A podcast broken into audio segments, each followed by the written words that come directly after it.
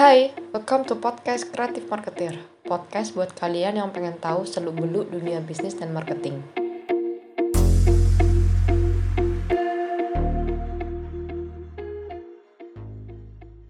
Hai, Assalamualaikum. Wah, kalau kemarin kita udah bahas tentang kenapa wine itu mahal, dan hari ini kita akan bahas tentang bisnis crime-nya yaitu wine faker, orang yang memalsukan wine-wine dengan merek ternama dan dijual dengan harga yang fantastis. Siapakah dia? Dia adalah Rudi Kurniawan. Oh, ini keliru ya, kok namanya kayak Indo banget gitu loh. Karena Rudi Kurniawan emang orang Indonesia guys dan dialah wine faker tersebut. Jadi Rudi ini memulai bisnis jual beli wine langka pada awal tahun 2000-an dan ia rela menghabiskan 1 juta US dollar dalam waktu sebulan untuk membeli banyak sekali wine. Karena keahliannya sebagai sommelier eh, kalau kalian belum tahu sommelier itu apa jadi kayak wine expert gitu.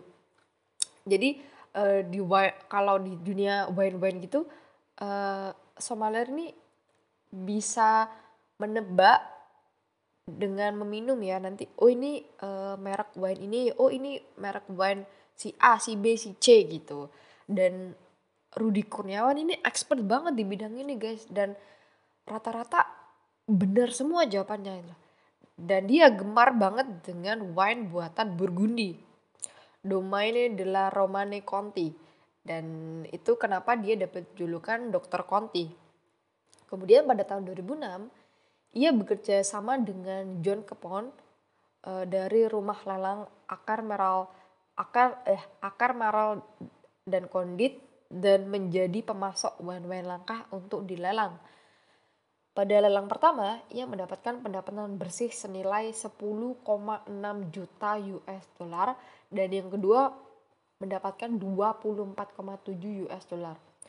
Dan rumah ini memecahkan rekor ya karena belum ada rumah lelang di mana pun yang penjualannya dapat sampai sebesar ini gitu loh dalam sejarah rumah lelang di mana pun.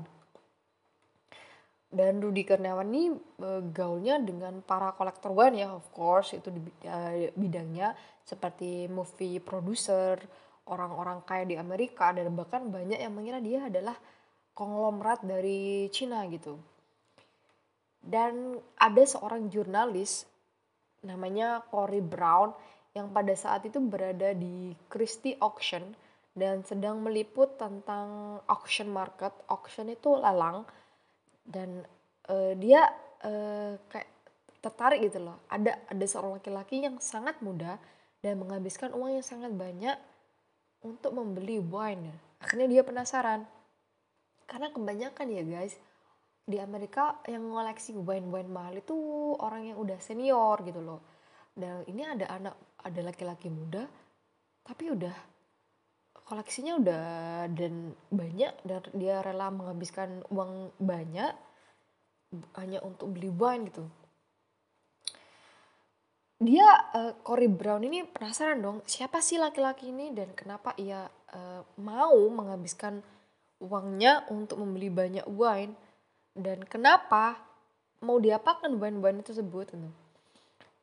Untuk mewawancarai Rudy, Cory Brown membutuhkan waktu berbulan-bulan karena jadwal Rudy yang sangat padat. Akhirnya, uh, Rudy dapat uh, didudukkan gitu loh atau ketemu dan dari wawancaranya orang-orang yang tinggal di sekitar Rudy itu mengatakan bahwa keluarga Rudy memiliki The Heineken distributorship di seluruh Cina atau distributor bir. Uh, buat kalian yang nggak tahu itu apa, coba bisa Google The Heineken bir gitu. Nanti ada yang kayak bir yang warna ijo, botolnya hijau-hijau gitu. Dan dia berasal dari keluarga yang sangat kaya. Di situlah kayak sumber uh, dana Rudi untuk membiayai uh, jual beli atau jual eh, beli beli wine favoritnya ada lagi seorang yang namanya Bill Bill Koch yang juga seorang kolektor wine.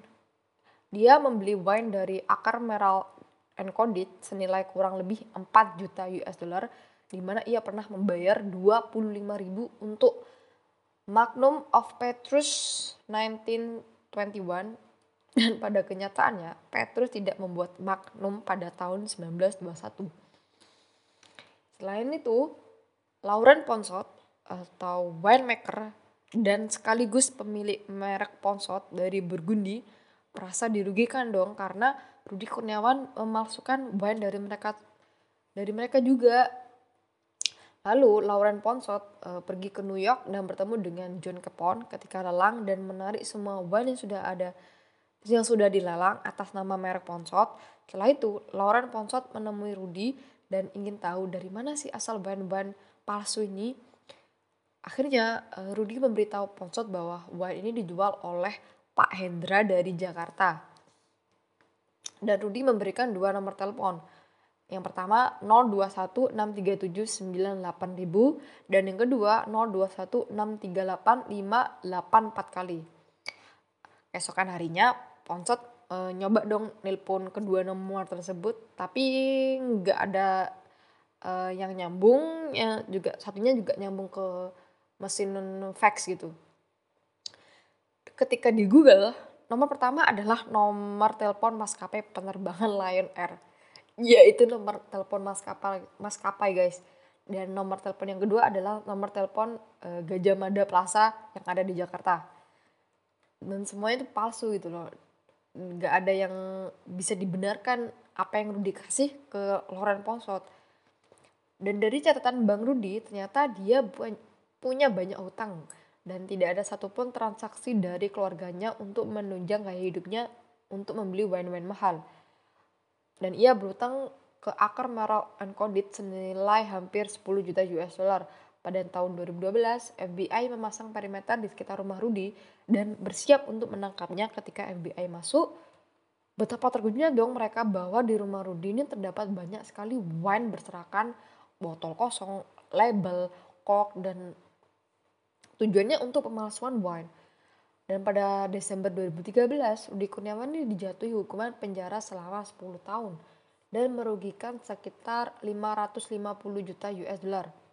Usut punya usut, Ibu Rudi atau yang namanya Leni Wati Tan yang merupakan kakak dari Edi Tansil. Jadi Rudi Kurniawan tuh sepupu dari Edi Tansil dan Hendra Raharja. Wow. Ini kedua orang ini punya sejarah tersendiri ya di uh, berita Indonesia. Karena juga uh, yang satunya eh maksudnya dua-duanya juga terkena kasus hukum uh, pencurian uang bank rakyat ya. Aduh uh, uh, sebelum itu aku juga belum lahir jadi nggak terlalu paham ya buat kalian yang penasaran lebih detail kejadian uh, tentang ini karena ini juga diangkat di Netflix gitu loh bisa nonton filmnya di dengan judul Sour Grapes Oke, gak kerasa podcast kali ini udah mau berakhir dan semoga teman-teman suka dengan apa yang gue bahas. Saran dan kritik sangat buat tunggu buat ngembangin podcast ini lebih baik. Caranya, teman-teman bisa DM IG gue di @kreatifmarketer atau kirim email di infokreatifmarketer@gmail.com. See you, bye. Wassalamualaikum warahmatullahi wabarakatuh.